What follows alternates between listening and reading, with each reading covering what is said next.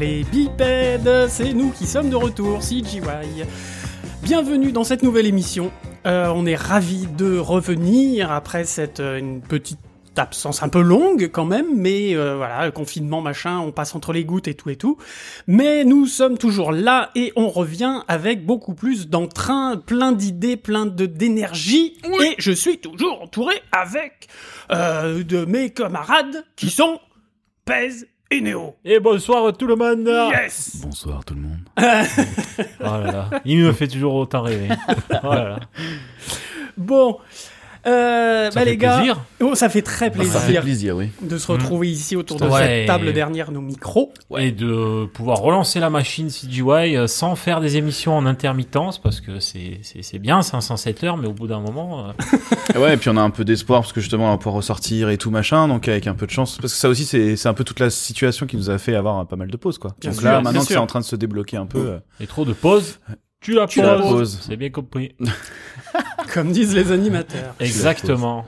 Donc, euh, eh ben ce soir, alors, alors rapidement pour rappel. rappeler à tous nos euh, auditeurs euh, qui ne sont pas patréobipèdes. Et oui. Et parce Qu'est-ce que- c'est qu'être patréobipède, Qu'est-ce que c'est que Néo patréobipède Balance tout. Le patréobipède, c'est les gens qui nous soutiennent depuis pas mal de temps maintenant. Ça commence à faire euh, peut-être 5-6 émissions, un truc comme ça Oui, plus que ça, facile, un peu plus, ouais, facile, facile. Un ouais. peu plus. Euh, donc euh, il y a trois paliers, simplement junior, mid, senior, re- respectivement 1 dollar, 3 dollars, 5 dollars. Oh, il a pas fait le petit accent. Ouais, je suis déçu. Ah, il 1 faut- dollar, 2 dollars, Ah, 3 yeah. dollars and 5 dollars. Ouah, OK? attendez, Uh, welcome to Jazz. Bon, welcome to Jazz Anim. Et euh, donc voilà, donc trois paliers, 1 dollar, 3 dollars, 5 dollars pour nous soutenir euh, à chaque fois qu'une émission sort. Euh, Il y a des petits goodies pour ceux en plus qui euh, sont seniors du coup, euh, qui les ont, je l'espère, tous reçus. Mais on oui, les a eu. Il y a les autocollants, les sticks, les autocollants, les dessous de verre et les euh, magnettes aussi qu'on a testé euh, tout récemment là. Oui, oui, oui. Alors on a reçu des magnettes. Eh ben, alors ils sont bien, ils sont pas bien, ils sont bien. ouais, Ah, ouais, ils sont bien. cool. Bon, j'aurais dû les ramener aujourd'hui, mais bon, du coup, je, euh, me suis fait, je me suis engueulé par ma mère parce qu'elle arrive plus à l'enlever de son frigo, donc euh, ça colle. Ça y va, les gars. Bon, il n'y a pas de souci. Donc voilà, si vous Donc- voulez nous soutenir, vous avez le Patreon et vous pouvez aussi faire des dons. Via euh, PayPal. euh, et euh, à cette occasion-là, euh, j'aimerais, euh, nous aimerions remercier euh, Monsieur Thierry Espérac, si je le prononce bien, pour son Parfait. généreux don euh, sur notre compte PayPal qui va grandement nous aider pour la suite des émissions et, et nous le remercions chaleureusement. Exactement. Merci beaucoup Thierry. Merci Thierry, on dirait Merci. euh, vraiment le- les, les commentateurs de foot. là. De foot. Ouais. non. Tout à fait Thierry. C'est ça qu'il disait. Bon, et ben voilà, donc on a fait le tour. Oui. Mais c'est pas tout ça, on n'est pas là pour enfiler des perles ni pour Non. papoter. Non. Mais on a un nouvel invité Oh. et on est ravis parce que l'émission va durer des heures. Oh, ça va être génial. On a perdu la clé. Nous avons avec nous parce qu'aujourd'hui on va parler euh, un petit peu. Alors on va un petit peu sortir. On nous a un à poil reproché de pas trop faire de 3D, etc. Oui, et ben encore cette émission, on va encore pas faire de 3D. Mais vous inquiétez pas, on a un plan. euh, Oh. pour ça et on va vous en remettre de la 3D, du technique, du vertex à mort Ah. dans les autres émissions, ne vous inquiétez pas. On va panacher tout ça, mais aujourd'hui, donc, je disais que nous allions parler un petit peu de tout ce qui se passe avant la 3D, avant les storyboards, Eh ben, c'est-à-dire. Au La commencement. naissance, le Big Bang, la révélation. Parce qu'on parle de Exactement. 3D, mais il faut bien que ça naisse quelque part. exactement. Et Et, ça c'est avec dans la tête d'un auteur. Oui, oui. Et je, nous accueillons ce Roulement de soir tambour. euh, Rémi Guérin. Et Bienvenue bonsoir, Rémi. Rémi. Salut, merci. merci de votre accueil. Ben, merci d'être euh, merci d'être là plaisir. avec nous. Euh, alors Rémi, est-ce que tu peux te présenter s'il te plaît, nous dire un peu ce que tu fais? Tu as Mhm. deux minutes. Très bien. Ça va être dur. Euh, et puis c'est dur de passer après vous quand même. L'introduction était tellement non, bien. Euh, J'avais l'impression de venir au spectacle, les gars. hein. Yes. Donc, euh, ça m'a beaucoup toi, plu. Ça Bah, il beaucoup annonce plu. justement le spectacle CGY. les trois dates. euh, Ta, ta, ta. Alors, Euh, écoute, moi je suis scénariste depuis. euh, on va on va on va parler que de la partie scénariste, sinon en deux minutes on tiendra pas. Je suis scénariste depuis plus de 15 ans, euh, de scénariste de bande dessinée d'abord, mais j'ai aussi scénarisé du jeu vidéo, du dessin animé et des jeux de société. Donc je- en gros et même du court métrage. Donc euh, la morale c'est que si ça s'écrit, ça m'intéresse. Donc Ah. euh, du coup. C'est une jolie phrase. voilà, c'est c'est c'est comme ça que je je je, je travaille depuis bah, bientôt 15 ans. Et, euh, et donc j'ai rejoint l'équipe euh, Dwarf il y a de ça un an et demi après avoir euh, monté mon propre studio et, et finalement tout plaqué pour venir ici. Et euh, où j'ai pris euh, des fonctions de directeur éditorial, donc je m'occupe de toute la partie développement d'IP, création euh, de licences, achat de licences aussi, parce qu'il y a aussi des choses intéressantes à adapter, parce que le, dans l'écriture, il n'y a pas que de la création pure, il y a aussi de l'adaptation, et, et l'air de rien, c'est un, un vrai job aussi. Est-ce que tu Et, fais une euh, nuance Est-ce que tu mets une nuance entre développement d'IP et euh, création de licence Ouais. Oui, alors c'est, c'est, non, pas forcément, c'est, si. Alors la nuance, elle est dans, elle est- non, parce que du coup, putain, le piège, je me dis la vache, il me prend dès le départ comme ça, il me. Ah, fait même c'est- pas deux minutes. Je t'ai un peu coupé dans IP, l'élan, mais c'est IP, parce non, que non, même t'as moi. IP, c'est quoi Ah oui, Non, IP, c'est- quoi C'est IP, propriété intellectuelle. et licence. On va les mettre dans la même catégorie pour faire simple. En revanche, là où effectivement il y a une, une différence notable, c'est dans le, les mots de création et de développement. Euh, c'est pas du tout la même chose de créer euh, un univers complet au départ et d'imaginer euh, comment il pourrait éventuellement exister et ensuite de développer tout ça. D'accord. Parce qu'il y a des choix à faire, il y a des, euh, des choix à faire qui, qui concernent à la fois les, le médium sur lequel tu vas le diffuser. Donc là, on va parler de dessin animé aujourd'hui, mais pas que.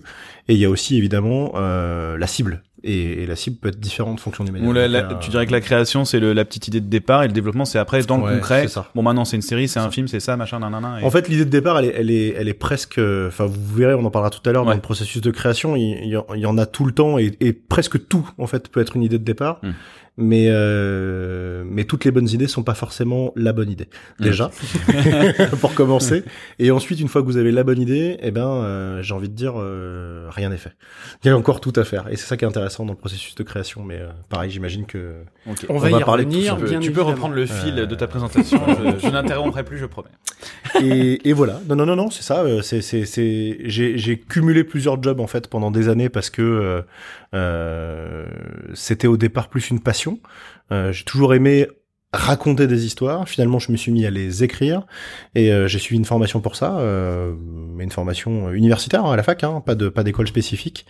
Et puis euh, j'ai appris, on va dire, un petit peu sur le tas, comme beaucoup d'auteurs d'ailleurs.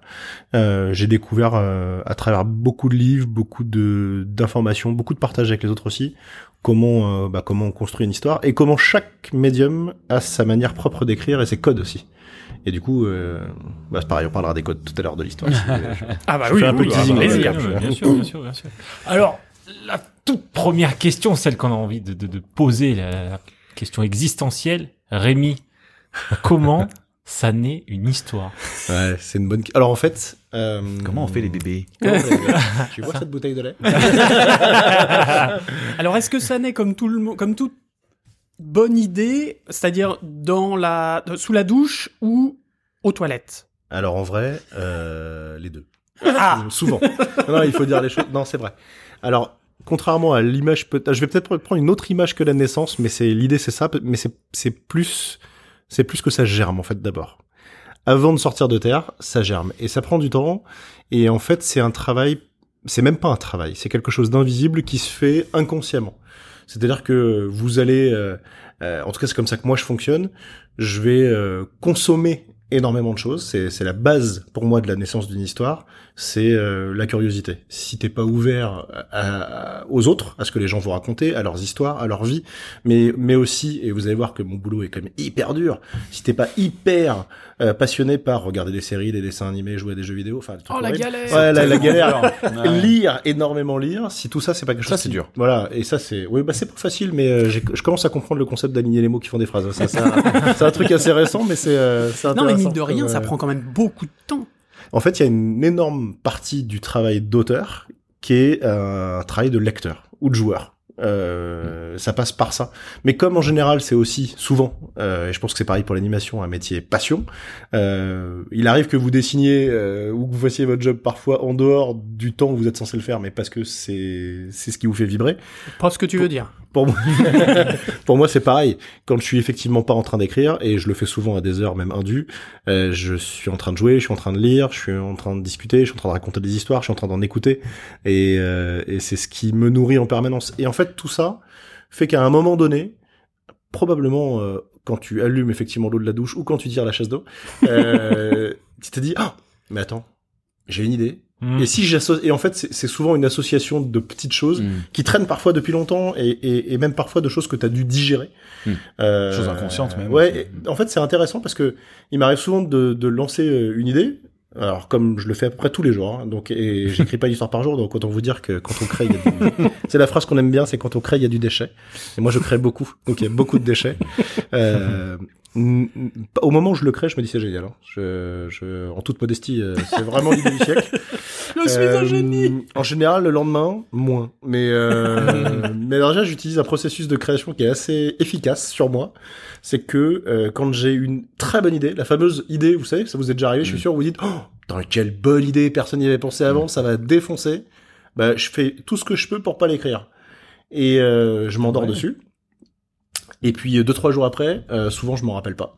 Bah oui, c'est ça. Ah, merde. Ouais, bah si je m'en rappelle pas, je considère que c'était pas une bonne idée. Ah, punaise. Et Ah, en fait, quand c'est une idée qui vraiment me touche, me fait quelque chose, ou euh, quand c'est une idée qui est vraiment, je, je la garde. Elle reste en Je toi, la donc qu'elle la... Et en fait, ça euh, sorte, je m'impose mon premier filtre, qui est le filtre de la mémoire. Je me dis que si ça me reste pas trois jours après, et pourtant des fois je me dis, oh, mais quelle idée géniale C'est ce qu'on Et deux jours toujours. après, je me dis, c'était quoi l'idée géniale déjà? Bah oui, parce que c'est ce qu'on entend de tous les créateurs, c'est tous ceux qui ont de l'inspeed. Oh, faut un, un, un, un musicien, il faut absolument qu'il gratte tout de Ouais. suite, il faut qu'il mette sur le papier. La musique, je saurais pas dire, parce que moi, effectivement, je, je suis pour le coup, euh, je- vaut mieux pas d'ailleurs la musique. C'est comme, c'est comme le dessin.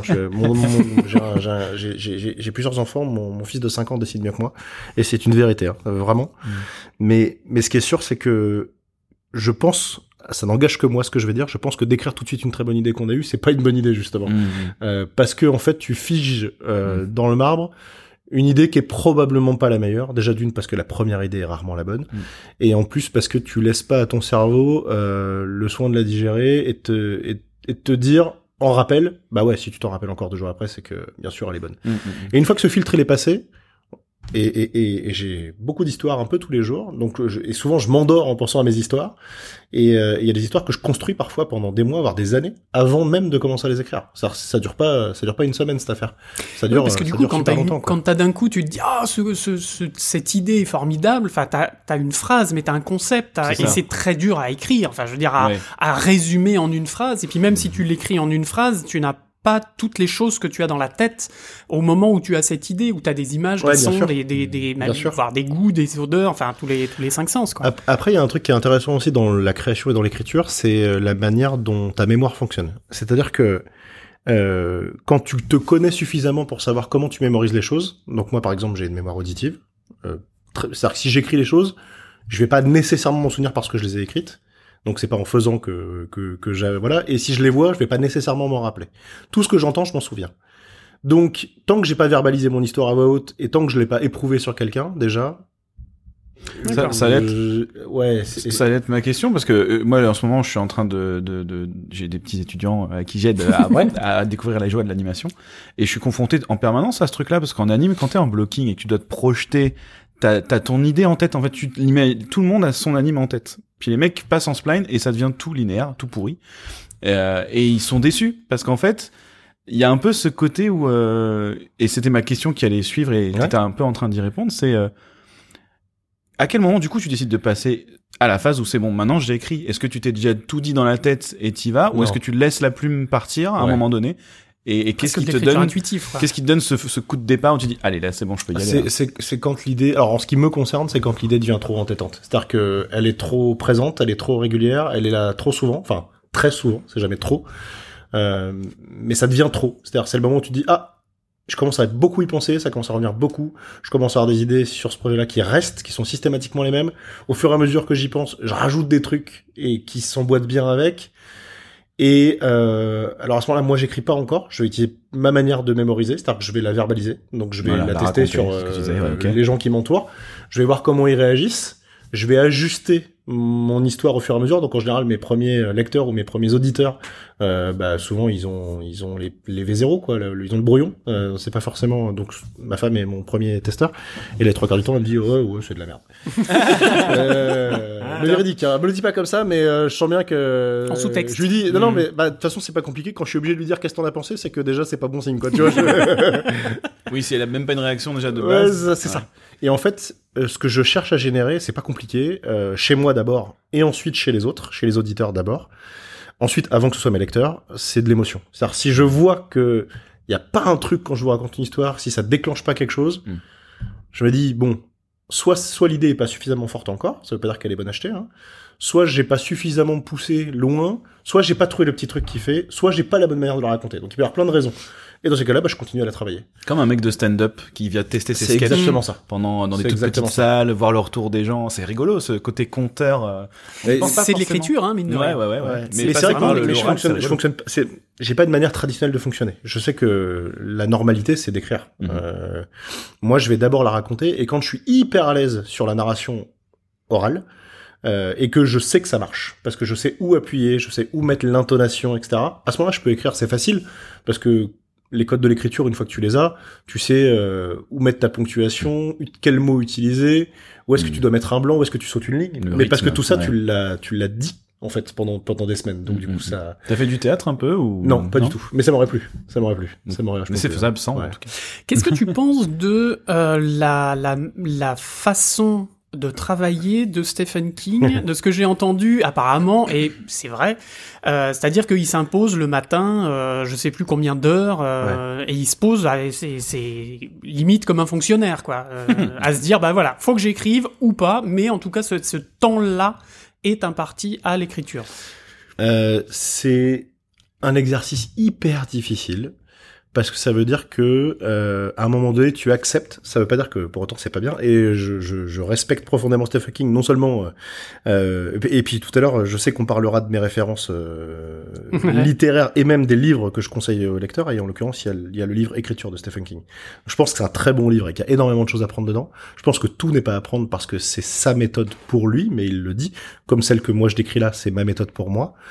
Euh, donc moi je le rejoins pas sur le côté euh, ça devient un, un job imposé obligatoire. Là où je le rejoins en revanche, c'est sur l'exercice. J'écris tous les jours. Il faut cravacher. Je, je, je me dis pas je vais écrire de telle heure à telle heure. Je me dis pas je vais écrire ça et puis je verrai bien ce que j'en fais. Comme lui il le fait, hein. il écrit. et, euh, mais par contre tous les jours t'écris et en fait automatiquement ça devient euh, réellement comme un exercice euh, mental, mais comme quelqu'un qui ferait du sport ou qui irait faire son jogging tous les jours et qui dire, viendrait c'est accro. Alors ça devient ouais. simple. Et en fait, quand c'est simple, après euh, verbaliser, enfin en tout cas écrire tes idées, ça devient hyper évident. Mais parce que c'est un exercice que tu fais tous les jours. Mhm. En fait, c'est une manière de. Alors je vais anticiper sur une question euh, dont je sais qu'on va parler aussi Mhm. sur la problématique de la page blanche. En fait, j'en ai pas moi de problématique de la page blanche, mais je pense que j'en ai pas parce que j'écris tous les jours. Et en fait, j'ai démystifié le problème de euh, qu'est-ce que je vais faire aujourd'hui, qu'est-ce que je vais raconter? C'est pas un souci, j'ai un milliard de trucs à raconter. J'ai accepté l'idée. C'est un côté psychologique. Merci les gars. Vous- Allongez-vous sur le canapé. 170 c'est ça, euros. parlez-nous J'ai accepté l'idée, mais vraiment profondément. C'est-à-dire sincèrement accepté l'idée que j'aurais pas assez de toute ma vie pour écrire tout ce que j'ai envie d'écrire aujourd'hui. Ouais. Et Hmm. j'ai encore le temps d'avoir de nouvelles idées. Hmm. Mais c'est un- une vraie acceptation. C'est-à-dire qu'il y a un moment où tu te dis dans ta tête, ok, j'y arriverai pas. Mais c'est pas grave. Mhm. Et en même temps, ça va m'obliger à faire des choix. Donc c'est intéressant. Ouais, de sortir le meilleur et, et- entre et guillemets. quand enfin, t'acceptes voilà, ça, ouais, tu te dis, mais non, mais en vrai, en vrai, je peux pas avoir de, de syndrome de la page blanche. Ça n'existe pas. Et le syndrome de la page blanche, il est souvent, euh, très souvent lié à un début d'histoire. En général, c'est comment est-ce que je commence. Mais quand t'as l'habitude d'écrire tous les jours, euh, et que t'as accepté aussi l'idée, et ça c'est un truc que j'ai euh, j'ai piqué à Bernard Werber, euh, que je connais bien et qui m'a beaucoup conseillé sur le sujet. Euh, quand t'as accepté l'idée que de toute façon ce que tu vas sortir, c'est pas ce que tu vas garder à l'arrivée, en tout cas jamais le premier jet, Mhm. c'est pas grave, t'écris. Mhm. Puis Tu de toute reviens façon- dessus. et tu là pour le coup Stephen ouais. King, je le rejoins sur euh, tant que t'es pas toi satisfait de ce que t'as fait, et tant que t'as pas fini ton histoire, ne la fais pas lire. Mhm. Parce que, euh, d'une part, tu vas la faire lire progressivement. Alors, tout le monde ne fait pas ça. Maxime Chatham, par exemple, lui, il fait lire chapitre par chapitre à sa femme, qu'il qu'il conseille et qu'il lui dit ce qu'elle en a pensé. Moi, je pourrais pas faire comme ça. Je suis plutôt, pour le coup, euh, Stephen King ou Bernard Werber, c'est-à-dire, euh, euh, je vais d'abord tout écrire parce que j'ai pas envie d'avoir une discussion avec quelqu'un qui a pas euh, Mm. l- qui ne peut pas avoir l'entièreté de tout ce que j'ai en tête, qui ne sait pas où je veux aller et qui va nécessairement me poser des questions en me disant ouais mais ça ça marche pas parce que oui mais attends parce qu'en fait après tu sais pas qu'il va se passer ça. Oui, puis après, ça peut t'embrouiller aussi et te Ouais. dire euh, peut-être que c'est pas si bien que ça. que Voilà. ce Mais c'est un Ouais, risque ouais. hein, quand t'arrives à la fin de ton rang euh, ou ton ou ton scénar ou ton truc et qu'on te fait ouais bon, Et alors? Euh, et alors? Tu vois? Ouais, ouais. Euh, Ouais. mais mais je pense que c'est mieux parce que au moins t'as l'opportunité de sortir ce que t'as dans la tête et euh, l'écriture ça sert aussi enfin je le moi je le vis comme ça quoi Et je pense que c'est un, un sujet qui doit pas mal t'agacer euh, en prod parce que très souvent on commence des histoires sans avoir la fin dans les très Ouais. gros studios. Aujourd'hui, ça se fait de plus en plus de commencer un truc sans avoir la fin justement. Bah, Et là, ouais t'as raison ça se fait beaucoup mais mais, fou, mais si je vous dis alors faut, je vais prendre le risque en même temps je prends pas beaucoup de risques non plus pensez animation pensez euh, long métrage Hmm.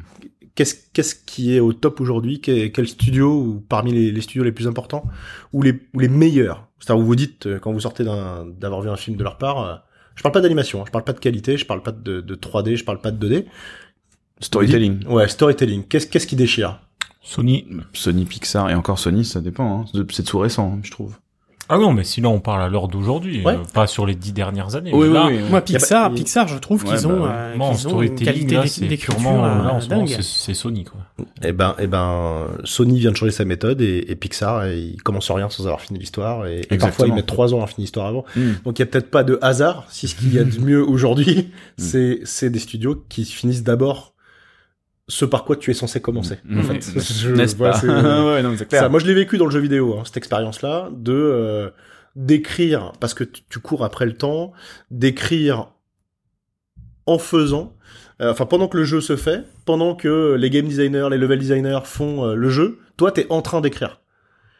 Ouais. C'est un enfer sans nom parce que euh, t'es sans cesse en train de faire des ajustements qui sont liés à des contraintes et des problématiques techniques euh, et même pas forcément de budget, hein, mais mais parce que ah oui mais on a déjà fait ça, ah, putain ok donc je dois tenir compte de ça.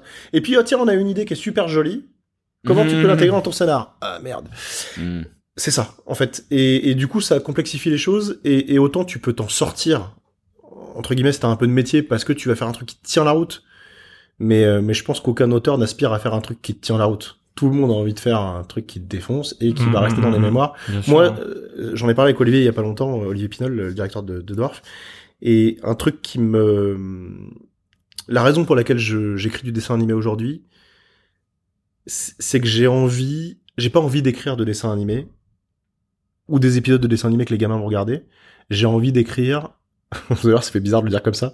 J'ai envie d'écrire des souvenirs. J'ai envie que les gamins, quand ils seront plus grands, Mhm. comme moi, qui me rappellent des Ouais, sûr, Zodiac hein. ou, de, ou de Dragon Ball, Mm, mm, mm. ils se disent oh là là là là mais ce truc là c'est Mm. plus qu'un dessin animé c'est une partie de mon enfance quoi Ah bah oui, oui, et moi c'est ça que je veux et Clairement. ça ça s'écrit pas euh, au fil de l'eau quoi c'est Ah un ouais. truc qui se construit quoi. Bien donc sûr. voilà euh, Oui, c'est même des valeurs, c'est même, euh, sans parler de morale, mais euh, simplement, voilà, euh, enfin... oh la mort euh. plus rien dire. Non, moi, moi- moi, je sais que personnellement, par exemple, Albator m'a euh, énormément marqué par rapport justement à ce côté de liberté, Ouais. de euh, Ouais, voilà, mais sans sans, sans passer par l'anarchie. Enfin voilà, de, de vraiment faire la, la distinction entre tout ça. Enfin voilà, c'était euh, c'est c'est vrai Profondément, je suis d'accord euh, totalement d'accord euh, J'avais- en moi. Pardon.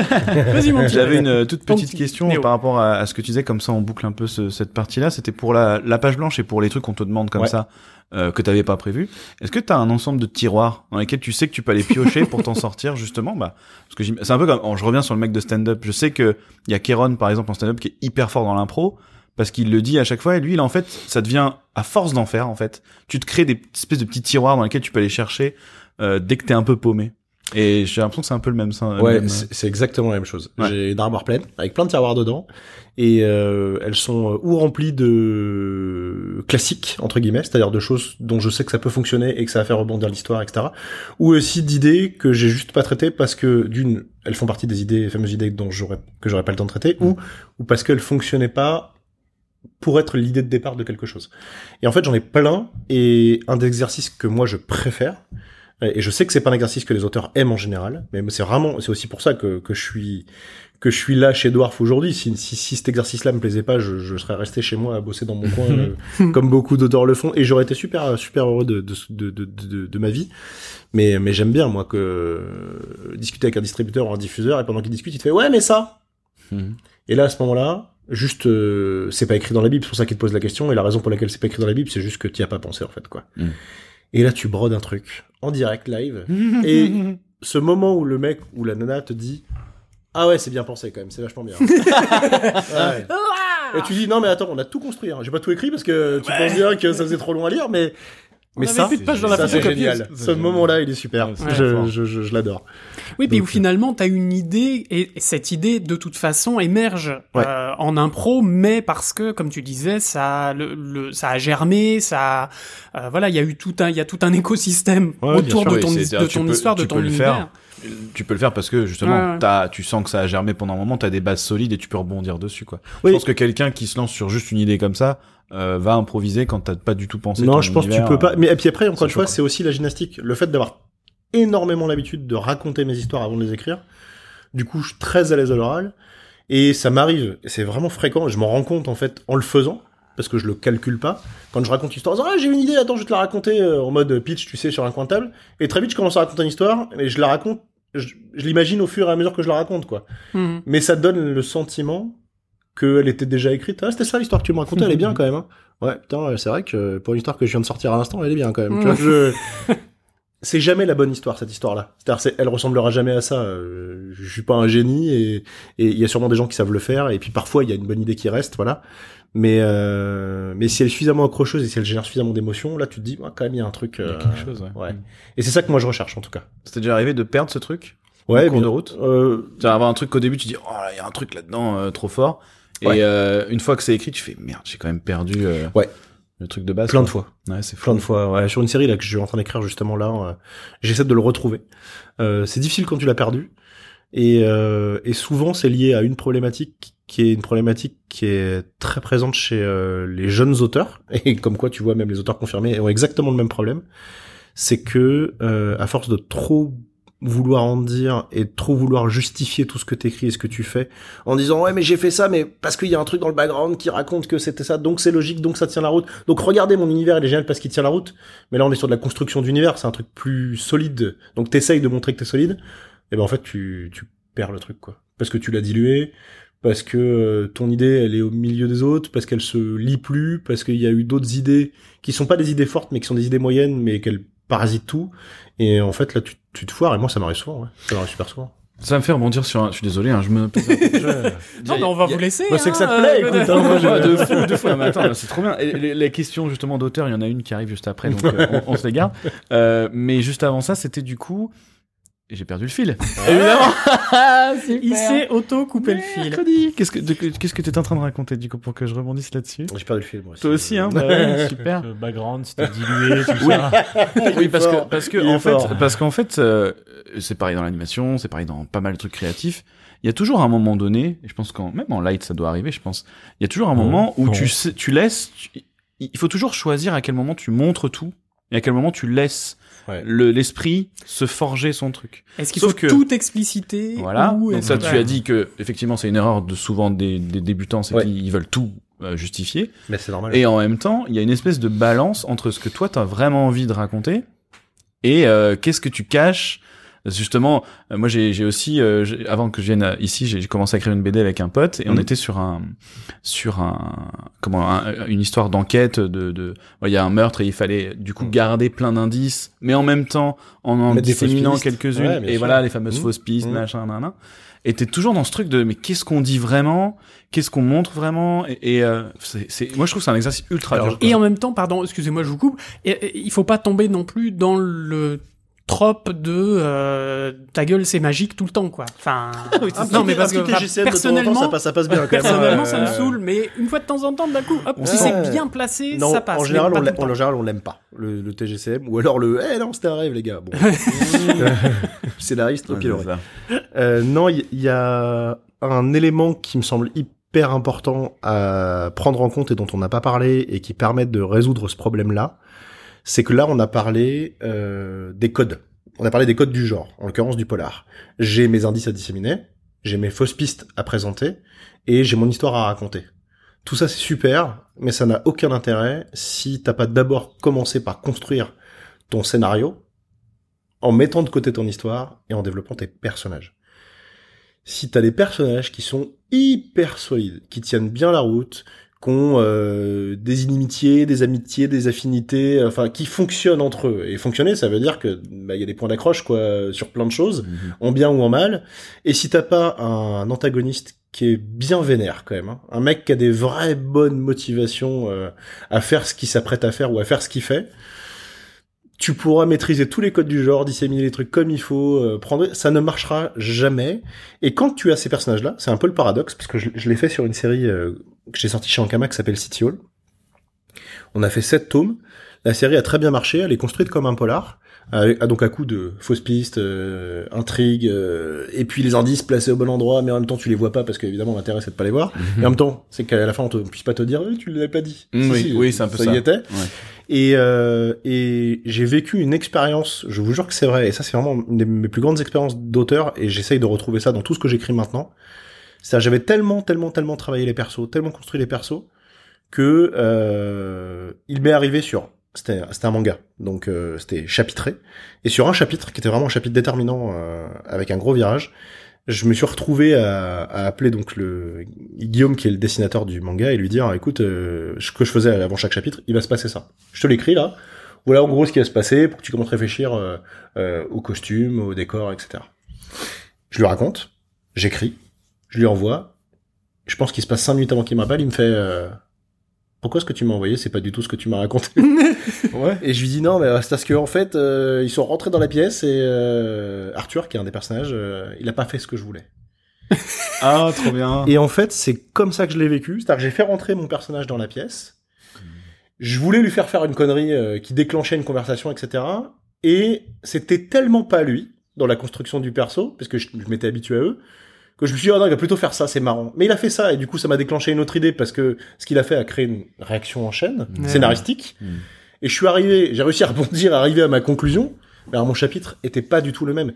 Et ce chapitre-là, encore aujourd'hui, je considère que c'est pas moi qui l'ai écrit, c'est eux, quoi. Et quand t'arrives à ça, Mm. bah en fait, ça se place tout seul, les fausses pistes et les indices. Parce que c'est tes persos qui les balancent, quoi, tu vois. euh, Une petite phrase par là, un petit truc euh, marrant par là, une, un, juste un, regard sur un truc, mais enfin voilà, et c'est ça s'est fait comme ça. Donc le vrai, vrai, euh, la à mon avis, une des vraies clés du scénario, c'est d'abord de créer des personnages. Je pense qu'on peut sincèrement avoir une idée moyenne dans le sens où elle peut déjà avoir été vue, déjà avoir été traitée et ne pas forcément avoir énormément d'originalité. Mais si t'as des persos qui sont attachants, pour lesquels tu t'inquiètes, euh, qui te génèrent de l'émotion, euh, pour lesquels tu, tu as peur, tu trembles, l'empathie, etc., ça marchera. C'est-à-dire que quand tu vas fermer ton bouquin ou tu vas éteindre ta télé, tu vas te dire, j'ai un peu frissonné quand même, tu vois, il s'est passé un truc. Si t'as la meilleure histoire du monde, un truc jamais vu, mais avec des persos qui servent l'histoire, Mm. à la fin, et ça nous est déjà tous arrivé, hein, tous.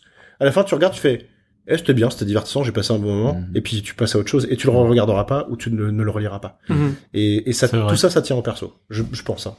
C'est, je pense que c'est une question de goût parce qu'il y en a qui aiment beaucoup le- l'expérimental, par exemple, euh, qui vont adorer Terrence Malick, euh, tu vois, où c'est vraiment de l'image, de la- de l'ésotérique, des trucs et tout.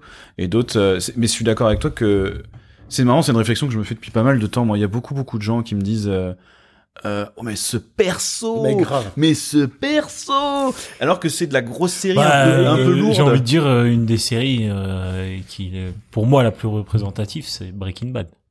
Et alors, qu'est-ce qu'est-ce qui est Ouais. fort dans Breaking Bad? Le Ah scénar, ouais. le scénar il, il est, il est bien, mais le perso, C'est le perso. Mais grave, mais Mais pour le tout. perso, le Vous- perso, quel, que soit ce que vous aimez, quels que soient les genres que vous aimez, souvent, et, et pourtant, effectivement, c'est des séries parfois qui sont des séries au long cours, quoi. Ouais, c'est ça. T'as t'as vraiment Ouais. beaucoup d'épisodes. Il y a des épisodes filler, il y a des épisodes où il se passe vraiment pas Euh, grand chose. On parlait tout à l'heure de Doctor Who, je pense que le, le fait que ce personnage-là, justement, il soit en, en permanence changeant, tout en étant le même, c'est passionnant.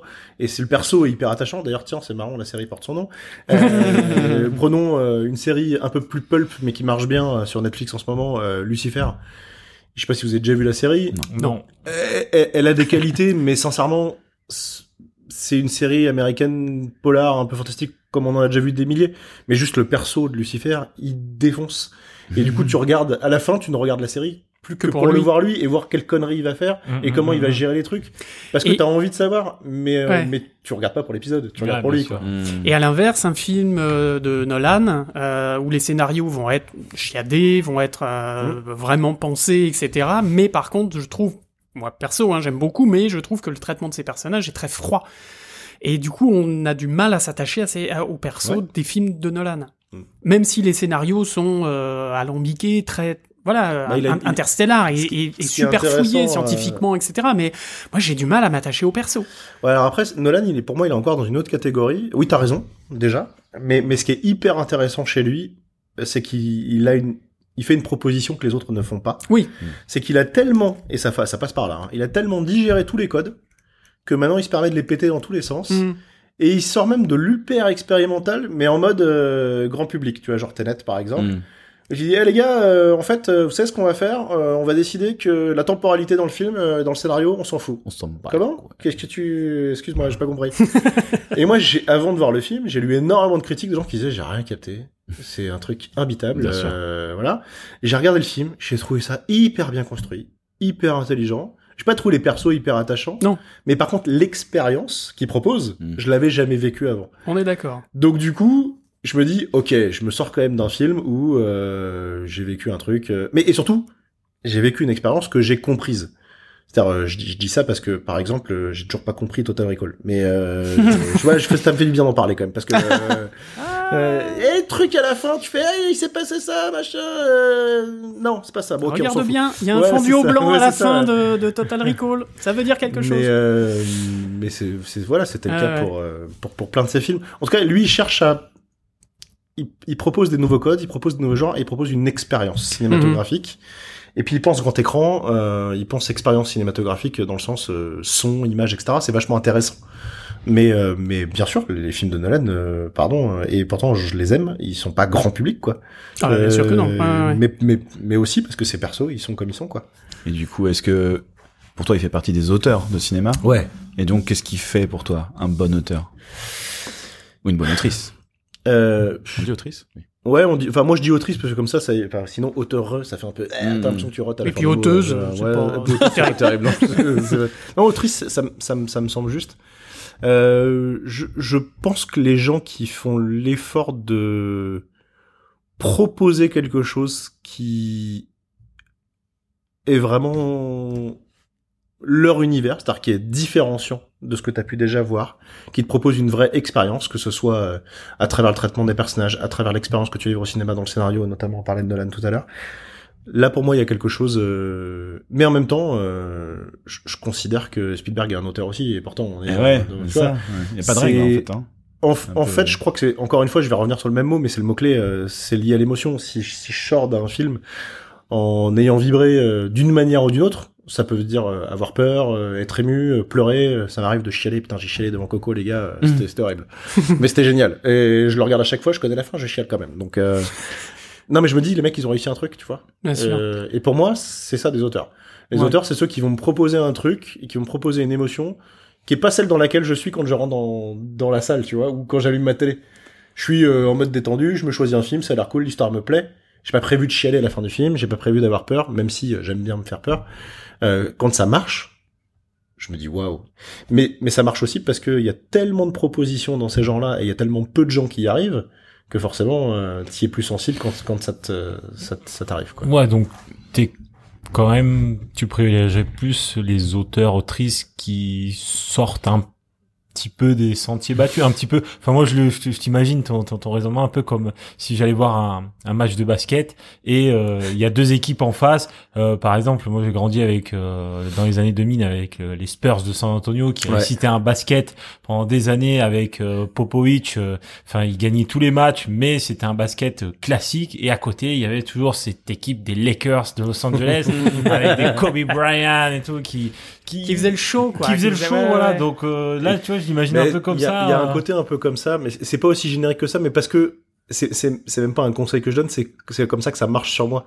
Mais je suis, tu vois, pour le côté euh, très grand public, je suis hyper sensible. euh, alors aussi parce que je l'ai vu quand j'étais gosse, mais je suis hyper sensible à E.T., tu vois, et pourtant on est sur du film grand public. euh, Oui, euh, mais justement, co- comme tu disais, et avec Spielberg, euh, il, il, il va raconter les personnages parce que il va placer la caméra comme ci, comme ça, Ouais. et du coup, tu vas justement euh, le, le placement de la caméra, et là c'est le layouter qui parle, va créer l'empathie avec euh, avec ce qu'il te montre dans la petite fenêtre euh, de, de la caméra. Bah, c'est c'est ça. Et, et puis, il a un... Ce que j'aime bien chez Spielberg aussi, alors pas dans tous ses films hein, en l'occurrence, et pas forcément sur toute sa carrière non plus, Euh, je pense à un film en particulier euh, qui m'a marqué parce que je trouve que j'ai enseigné, euh, des- j'ai donné des cours de scénario dans une école euh, quand, quand je vivais sur Nantes. Et, euh, et je prenais et du cours de scénario d'animation 2D. Donc, euh, et pourtant, je prenais systématiquement un film de Spielberg en référence qui n'est pas un dessin animé parce que scénaristiquement, on est sur du, ça n'engage que moi, quasi parfait. C'est-à-dire la construction des persos, de l'univers, de tout, et les dents de la mer, les gars, Mhm. c'est, il y a tout. En fait, c'est, c'est pas ce que moi je cherche à faire parce que c'est hyper codifié, mais c'est l'archétype du scénario parfait avec les codes parfaits mis au bon endroit. Et si tu comprends ça, si tu vois ça, si tu sais comment il l'a fait, euh, et pour ça il y a des bouquins aussi, et si tu es capable de le décortiquer, à ce moment-là, tu vas pouvoir faire une autre proposition. C'est adapté d'un bouquin, hein, d'ailleurs. ouais, Mais ouais. alors Ah. moi, je, je- souvent quand je parle de ça euh, avec des gens qui sont un peu créateurs, etc., on arrive assez souvent aussi à ce truc de un auteur, c'est aussi quelqu'un qui va avoir une démarche honnête, dans le sens pas forcément honnête avec ce qu'il pense, Mm. mais qui a une vraie sincérité dans la manière dont tu travailles ton truc. C'est-à-dire soit ça te parle directement, Mm. et à ce moment-là, on sent que t'as mis de toi et que c'est toi, Forcément. etc. Et même si tu fais un sujet qui, qui avec lequel t'es même carrément pas d'accord, au moins il y a une sincérité dans Mm. la façon de faire, la façon d'approcher le truc. Et je pense que c'est ça justement qui fait que même un Spielberg qui fait des choses très entre guillemets commerciales, grand Ouais. public, etc. Il le fait de manière tellement sincère et tellement dans l'envie de de, de et, et en plus avec une, un certain respect de la cinématographie Mm. et tout ce qui va avec, etc. Et voilà. Et, et en fait, pour moi, c'est ça aussi qui fait que ben tout d'un coup, ton film, voilà, nous, on veut tous faire un, un, un film policier demain. On, on prend des Julie Lescaut et c'est parti des cams et on se fait un truc où il y a où il y a une meuf qui, qui qui va arrêter des gars dans la rue, machin. Petit manque d'ambition. ça fait pas, c'est ce que je dis, ça fait pas de moi un auteur. Non. Ça, ça fait de moi juste un mec qui est capable de faire des trucs. Polar, Mais- mais, Lidl, mais, là. mais je, mais je Tout le monde peut l'être, mais encore une fois, c'est- pour, pour, pour le coup, c'est l'émotion. C'est-à-dire que tu regardes Juliesco, normalement, ça te génère rien, quoi. Enfin, Ouais, tu, ouais, tu, ouais. tu, tu vas pas Mais ça, sourire, tu vas pas te marrer. De la pitié, il y, a- ouais. il y a des gens qui vont dire ah mais si moi j'ai de la pleuré. pitié peut-être. Non, même pas. Moi j'ai ma, ma mère, elle- ma mère dit tu vois que euh, devant Mimi Mati, elle passe des moments incroyables. Comment Oui, mais- euh, mais c'est pour Joséphine Gardien. Mais c'est pour ça que je dis, je ne parle que pour moi. Parce que Voilà, ouais, tu peux ça. être touché. C'est très subjectif. Ouais. C'est hyper subjectif. Ouais. C'est pour ça que je me, je veux pas, je veux pas te donner une définition de ce que moi je considère être un auteur. Mhm. Je pense qu'à partir du moment où tu as réussi à écrire quelque chose, que tu as, que t'as écrit un roman, que tu l'as porté à l'écran, peu importe ce que tu en as fait, et qu'il y a quelqu'un derrière ou en face qui est touché, euh, et à qui d'une certaine manière tu changes un petit peu la vie, parce que à ce moment-là Mhm. tu lui as procuré euh, du bonheur ou quelque chose, putain mais t'as réussi un truc, ça fait de toi un auteur, au moins pour cette personne. Mhm. Euh, après, euh, la recherche d'être l'auteur qui est reconnu par tout le monde comme un auteur, je- là pour le coup, moi je trouve que c'est vraiment du, du, du, ouais, tu vois, enfin je vais pas dire le mot, mais voilà. Oui, j'allais j'allais y venir. Donc pour toi, ça, un, fait, auteur se résume entre guillemets en étant très euh, réducteur à un vecteur d'émotion. Ouais, je pense. Je pense parce que parce que et, souvent d'ailleurs euh, et souvent d'ailleurs euh, tu ressens de l'émotion parce que quand tu l'as quand le gars ou, la nana l'a écrit Hmm. il y avait il y avait ça derrière quoi. C'est un truc qui voilà. Mais j'imagine je connais pas hein, les scénaristes de Mimimati euh, enfin de, de, de et, et, et, et moi ça me procure rien mais aussi parce que euh, il faut un tout c'est-à-dire que Mhm.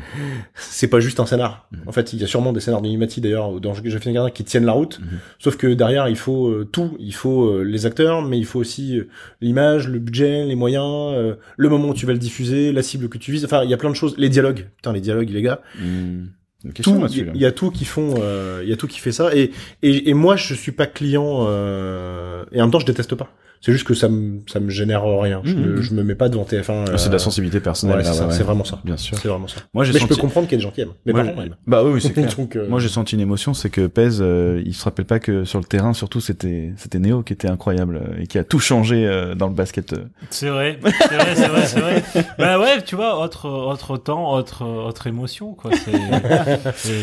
Est-ce que Mais t'as raison. Puis on aime les outsiders en plus. Ouais, non, Euh, c'est vrai. on on dit ouais. ça. On aime Ah, ça. Steve était plus qu'un, Ah oui. un outsider. là. Ah, mais C'était, je veux euh, dire, euh, oui, c'est ça. il a Euh, marqué le playground. Steve, c'est Seyard, les gars, quoi. C'était Chevalier juste- de bronze, il va niquer les chevaliers d'or. C'est normal, à un moment donné. Euh... C'était juste pour faire la blague. non, non, mais Du coup, Ouais. Quand tu, ouais, voilà, quand, quand je sais plus. Euh, quand, non, je voulais dire un truc. Euh, C'était quoi par Tu voulais rapport aux rebondir sur les dialogues tu voulais- machin. Oui, quand tu vas écrire un scénario justement de dessin animé, euh, est-ce que tu penses à l'aspect graphique ou est-ce que tu vas travailler avec des gens euh, qui vont justement euh, euh, à faire du concept art ou des choses comme ça? Ouais. Ou est-ce que vraiment tu penses, tu as ton monde à toi et tu attends de voir ce que les concept artistes, etc., vont euh, faire par rapport à ce que tu vas leur apporter? Les deux. C'est-à-dire que moi, je m'imagine rien d'autre que ce que j'ai dans la tête. Et encore une fois, je sais pas dessiner. non, mais c'est important. Euh, Oui, non, mais t'as as des images, tu disais que tu te nourris, etc. Donc du coup, ce que je fais, c'est que j'essaye de les décrire, non pas le plus précisément possible, mais le mieux possible. C'est-à-dire de décrire ce que j'ai dans la tête, qui est pas forcément une description euh, fidèle telle qu'on l'imagine, tu vois, en disant il y a ça à ce temps-là. Et ensuite, effectivement, je le confie à des concept artistes, à, à des, à des euh, character designers. Et là, je vois ce qui sort. Ouais. Et c'est intéressant parce que c'est le job que je suis en train de faire là depuis quelques jours avec un character designer sur une série euh, qu'on est en train de créer pour pour Dwarf. Et, et, et systématiquement quand il m'appelle, parce que je pense qu'il marche sur des œufs aussi, tu vois, euh, il, sait que c'est un projet qui me qui plaît énormément et que sur lequel j'ai beaucoup travaillé. Il me dit tiens je t'envoie ça, la planche de cette de ce perso là, je t'en ai fait plein. Euh, je pense que j'ai réussi à traduire, enfin en tout cas c'est ce que j'ai compris de ce que t'as écrit. Et là, à partir de ce moment-là, on engage une conversation. Mais par contre, ce que je trouve hyper enrichissant, c'est que ça n'est jamais arrivé de ma vie, et j'espère que ça m'arrivera jamais, parce que là, ça veut dire que je serais devenu un gros con quand même, euh, que je lui dise, ah non, c'est pas du tout ça que j'ai dans la tête. En fait, j'ai systématiquement des dessins sous les yeux qui sont bien plus riches que ce que moi j'avais imaginé, et qui ne font qu'apporter du plus. Et je lui dis, putain, ça c'est génial. Il me dit, ouais, bah, j'ai mis ça parce que j'ai pensé à ça. Mais attends, mais c'est génial, ça nourrit le scénar. Et du coup, ça te donne des idées grave. pour la. Voilà. grave. Ça se nourrit, quoi. Grave. Les deux se nourrissent. En fait, pour bien construire un scénar de dessin animé, euh, je pense qu'il faut travailler très en amont. Euh, donc, faut, faut, faut écrire. On commence par ça. Ensuite, faut travailler très en amont avec un character designer et, peut-être même des, des concept artistes. Et idéalement, je l'ai fait euh, il y a pas longtemps sur une série aussi. Faut travailler avec des mecs qui font de la musique. Tu leur pitches juste l'univers comme ça, et les mecs ils te sortent des trucs. Et, et en écoutant des morceaux, tu dis oh putain, ça me fait penser à une scène qui pourrait être géniale, qui match avec ton morceau. Et en fait, on est dans, euh, on se nourrit les uns les autres, et l'inspiration, elle vient aussi bien de la musique que du dessin, que de l'écriture. Et, et tout ça existe parce qu'à un moment donné, euh, quand t'as couché ton idée sur le papier, c'était le bon moment pour le faire, et t'as su surtout, c'est surtout ça en fait, être un bon auteur, c'est surtout savoir s'entourer des bons talents.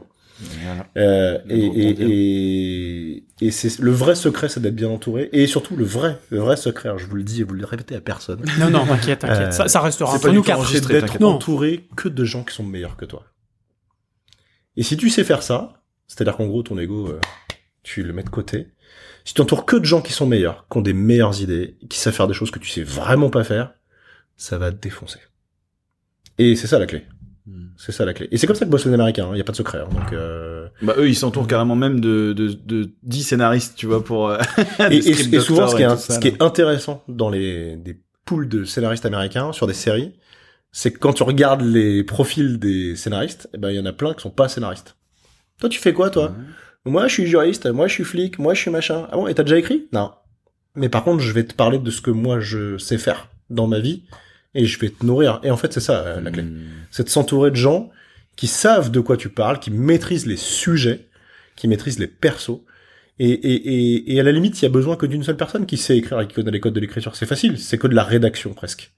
Euh, je considère qu'un bon directeur d'écriture, un bon scénariste, en tout cas qui a réussi son job au départ, euh, à la fin, il a plus que de la rédaction à faire et il prend les idées de tout le monde et il faut juste les mixer. euh, mais, euh, mais Un peu euh, comme un chef d'orchestre. C'est exactement ça. ouais, c'est ouais. exactement ça. En tout cas, je perçois les choses comme ça. Un peu comme tous nos métiers, il y a une part technique. Oh là Petit C'est moi, c'est accident moi, c'est moi qui tape dans la table. Il y a un petit, une petite partie technique, en fait, finalement, il y a toujours une part technique ou euh, et, et une part artistique et et un, et un scénariste. Tu pourrais très bien avoir un scénariste qui est là que pour euh, certainement ce qui doit arriver beaucoup aux États-Unis, où euh, ils sont là que pour. En gros, on leur file des pitchs et puis ils sont censés gratter des trucs ou Mm. euh, on leur donne un univers, on dit vas-y, euh, vas-y, euh, fais en sorte que tes trois actes qui fonctionnent bien, etc. Et puis basta. Alors ça, ça se fait plus comme ça. Non Non, non, vraiment, ça se fait plus comme ça. Euh, Maintenant, sur une même série, euh, Allez, Néo, boomer ouais, on, on- non, mais on, on pète un peu les, vraiment, pour le coup, euh, là où ils sont, là où ils sont, ils sont en avance sur nous. Alors, je dis pas qu'on est à la bourre, je dis juste qu'on n'a pas le, on n'a pas les méthodes d'enseignement nécessaires pour former les scénaristes à ça. Et, puis on peut pas les deviner. C'est-à-dire qu'il y a des trucs que tu peux éventuellement comprendre de comment ça fonctionne, mais en vrai si tu vas pas bosser avec eux ou si tu te formes pas ici euh, dans une formation qui n'existe pas, juste il y a des trucs tu peux pas les inventer. Euh, mais effectivement prendre des gars qui ont des profils qui viennent de partout et, et leur dire euh, vous allez construire, co-construire une histoire ensemble et en même temps euh, vous allez pas euh, laisser tomber l'histoire des trois actes, des machins, etc. De toute façon ça va se faire naturellement à l'écriture. Tu peux le régler ça à la fin. Hmm. Tu peux régler te- ton, ton, ton cliffhanger, ta montée en pression au bon endroit, ton climax, tout ça, ça se règle. Euh, par contre, ton, ta bonne histoire, elle se règle pas avec juste des codes d'écriture. Et euh, par contre, si vous vous y mettez à trois, là, là, vous, là, les gars, vous allez vous occuper euh, de la partie, euh, genre les persos secondaires. Qu'est-ce qui se passe? Qu'est-ce qu'ils apportent en plus? C'est quoi leur background? D'où ils viennent? Pourquoi ça fout le bordel dans l'histoire? Parce qu'en fait, le vrai truc, c'est les enjeux. C'est euh, trouver les bons enjeux pour les bons persos, les mettre dans une situation parce que c'est ça qui est chouette, les mettre dans une situation de merde. Vraiment, hein. tu sais, ce fameux moment, j'espère, que- ça vous est déjà arrivé, sinon vous avez raté un truc, les- mais je suis sûr que oui. Tu sais, ce truc où tu te dis, Oh, mais comment ils vont s'en sortir? C'est-à-dire, là, même moi, là, qui suis habitué, je vois pas. Je vois pas. Moi, j'aime, hein, j'aime regarder un truc et me dire, je sais pas ce qu'ils vont sortir comme Mhm. idée pour, euh, pour, euh, et, et, et, et puis t'en as deux, trois qui viennent, mais c'est des idées simples. Et quand tu as la bonne révélation, tu dis, putain, les gars, ils ont bossé, quoi. Ils ont bossé pour sortir le T'es truc. encore surpris aujourd'hui de Ouais, certaines rêves bien sûr. voilà. Bien sûr. C'est pas que Ah, des Deus Ex Machina. Non, euh, non, non, non, pas. heureusement non, heureusement Ou des TGCM. euh, Non, non, Ouais, des. TGCM, ouais. Non, non, heureusement non, il y a, il y a, il y a, il y en a, il y en a, il y en a, il y en a, hein, bien sûr, il y en a, mais Oui. euh, du coup, c'est plutôt déceptif. Euh, non, il y en a, il y en a plein, que c'est- même sur des simples, sur des séries. Ça, euh, Enfin, tu vois, aujourd'hui, c'est un peu le cœur du truc aussi. Euh, Il y en a, il y en a plein qui sont très surprenants et. et, Peut-être parce que toi, euh, t'arrives aussi à voir la nuance. C'est-à-dire que nous, on verrait peut-être juste, ah bah oui, évidemment, et il a sauvé la gonzesse. Ou alors, ah bah oui, évidemment, euh, tout d'un coup, il y a ça. Et toi, en fait, tu sais que, non, ils l'ont apporté d'une manière qui était quand même plus subtile ouais, il y que a, ce que il y a, nous, il lambda, y a ça, mais, se mais, mais pour moi, un truc réussi, c'est quand justement tout le monde, quel que soit ton métier ou ton expérience, Oui, t'as toujours un se dit, surpris, se dit, non, non, ah, déjà avant ça, se dit, oh, mais c'est genre là, il est le héros ou les héros sont dans une situation, je vois pas d'issue. Et là, normalement, tu dois commencer à frémir un peu, quoi. Tu dois te dire, euh, Mhm. putain, ils vont pas le tuer quand même. Enfin, tu vois, c'est pas possible. Genre, euh, il est là depuis 5 épisodes, ils vont pas le buter. Genre, je l'aime bien. C'est c'est- c'est lui qui joue le mieux en plus, tu vois. Ça, ce moment-là, il est, il est génial. Il est encore plus génial quand ils arrivent à faire le fameux pire, c'est-à-dire euh, c'est la merde absolue.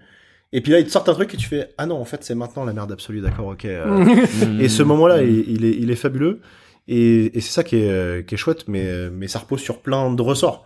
Bah oui, parce que plus t'en as vu, et plus tu t'attends aussi à des choses, et c'est plus après, finalement, c'est plus, c'est pour ça que je disais de la manière de l'amener aussi. Ouais. Parce qu'il y a un moment donné où, bah, plus tu vieillis, plus t'as vu de films, et plus t'as quand même vu beaucoup de choses, et t'as toujours un, co- un, un monsieur pas gentil, Ouais. qui va arriver, et qui va dire, Ah, on dit euh, pas de gros mots, merci. qui va dire, ouais, mais ça, je l'ai déjà vu dans machin, euh, a- truc. Oui, Ouais, mais bon, ouais. enfin. T'as raison, il y a un truc aussi qui est intéressant, qui a beaucoup beaucoup changé avec le temps et avec la technologie, ça c'est rigolo, euh, qui a influé sur le, le scénario.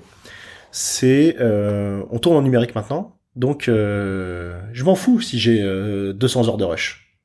En vrai, quand on tournait avec des bobines, c'était pas du tout la même histoire. Ça coûtait un bras au studio. Du coup, il y avait un code qui était un code qui est très connu et vous pouvez retrouver ça dans tous les films, hein, dans les Hitchcock, dans tout ce que vous voulez, même les films plus récents. Vous savez que le moindre détail que vous voyez à l'image a une raison d'être vu à l'image.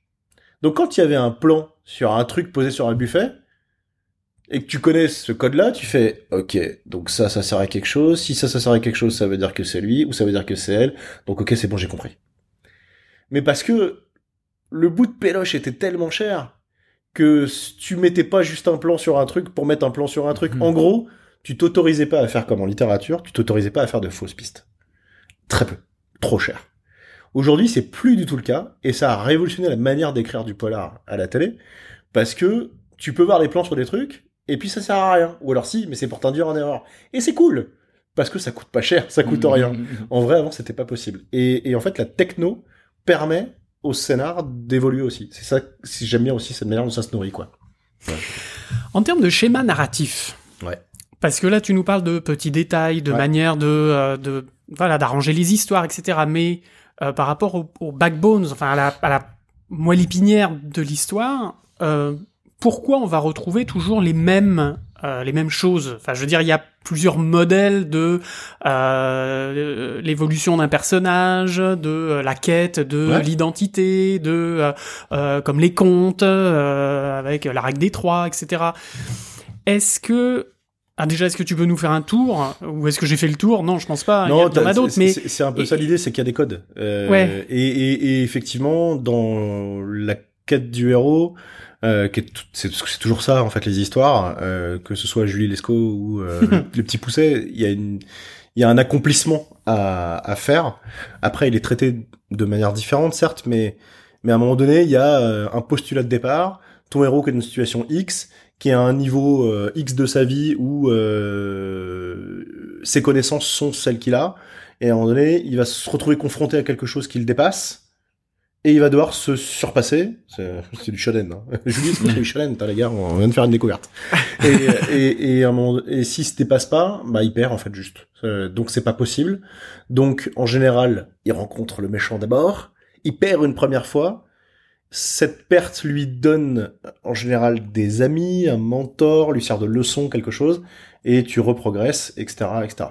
il level Euh, ouais. Ce qui est intéressant, justement, justement, ce qui est intéressant, et ce qu'on va pas trouver dans un Juliesco ou dans Joséphine Ange Gardien, et c'est ça que moi je regrette, c'est que justement, en théorie, il level up.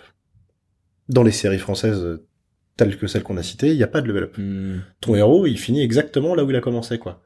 Comme si l'histoire qu'il avait vécue n'avait eu aucun impact sur lui. Et ça, ce n'est pas possible.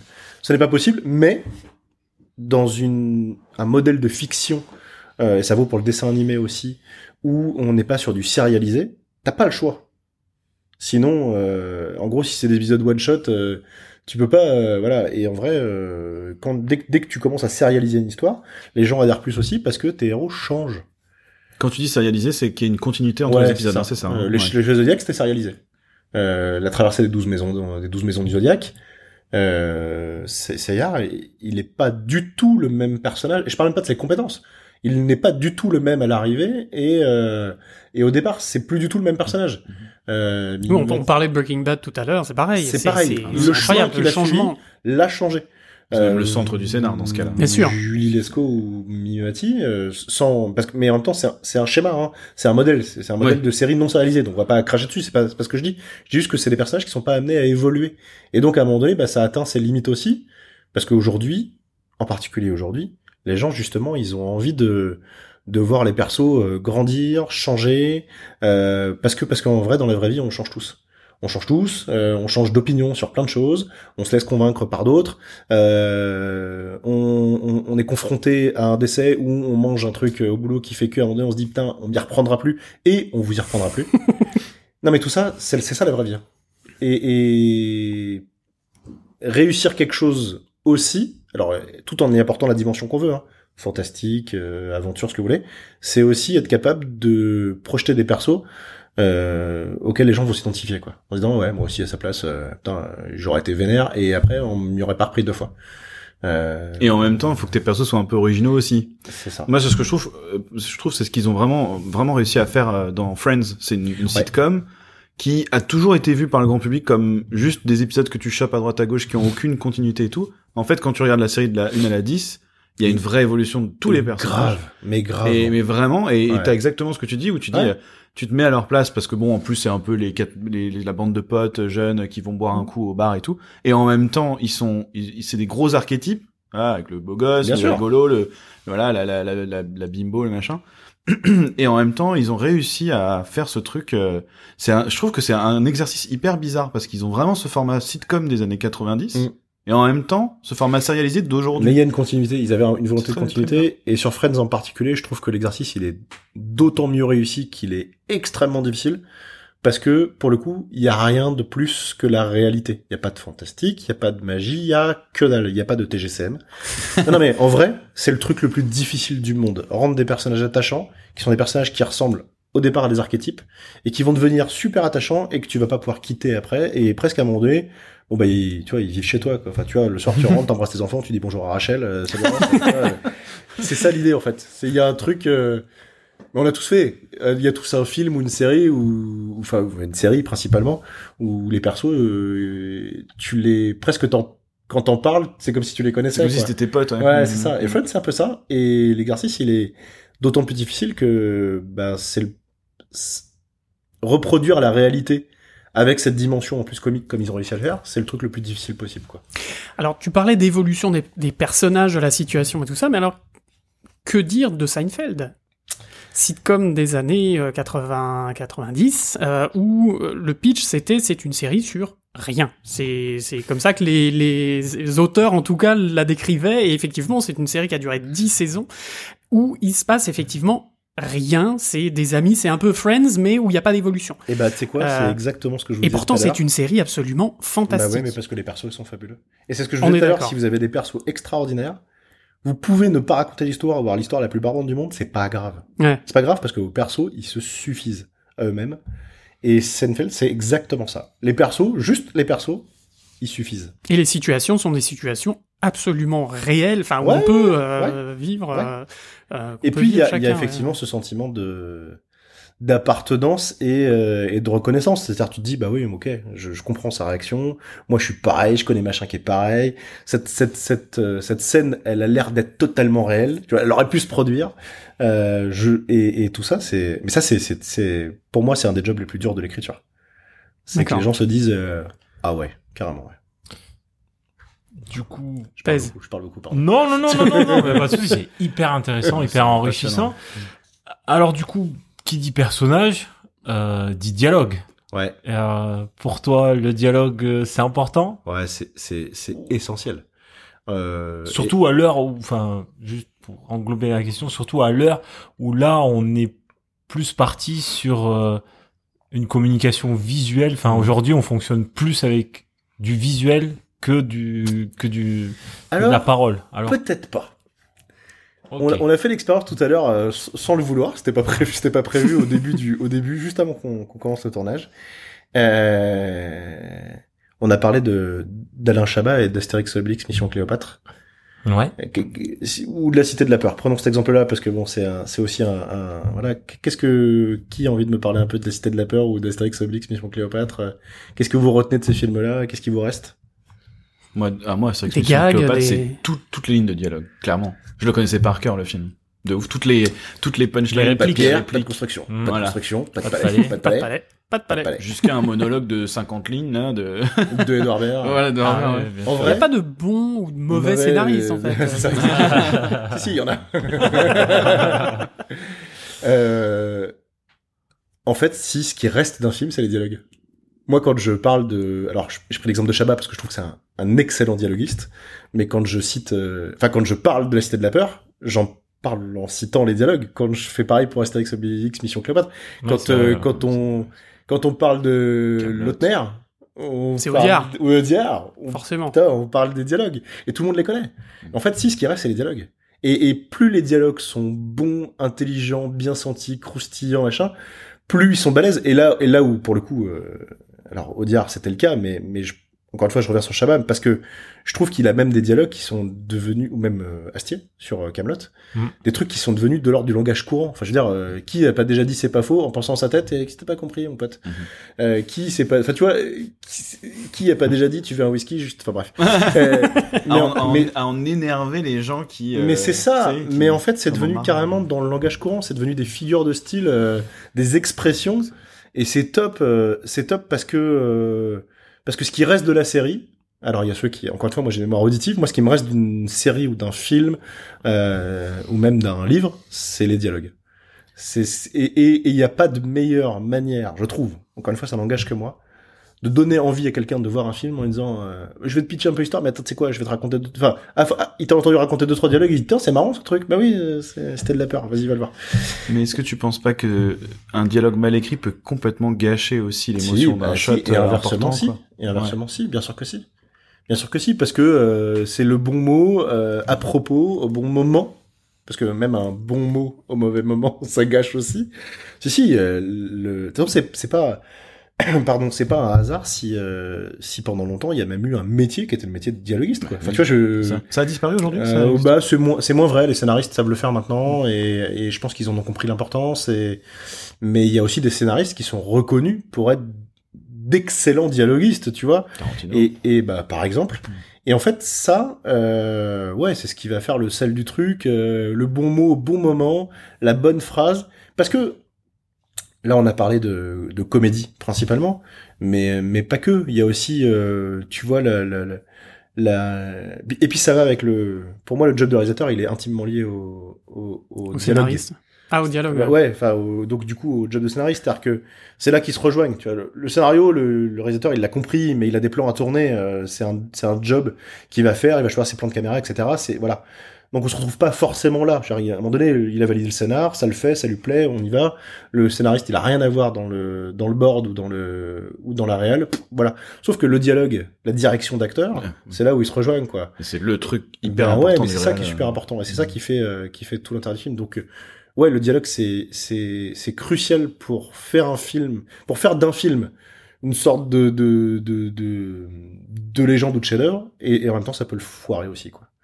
Que Et pourtant, on dit hein une image vaut mille mots.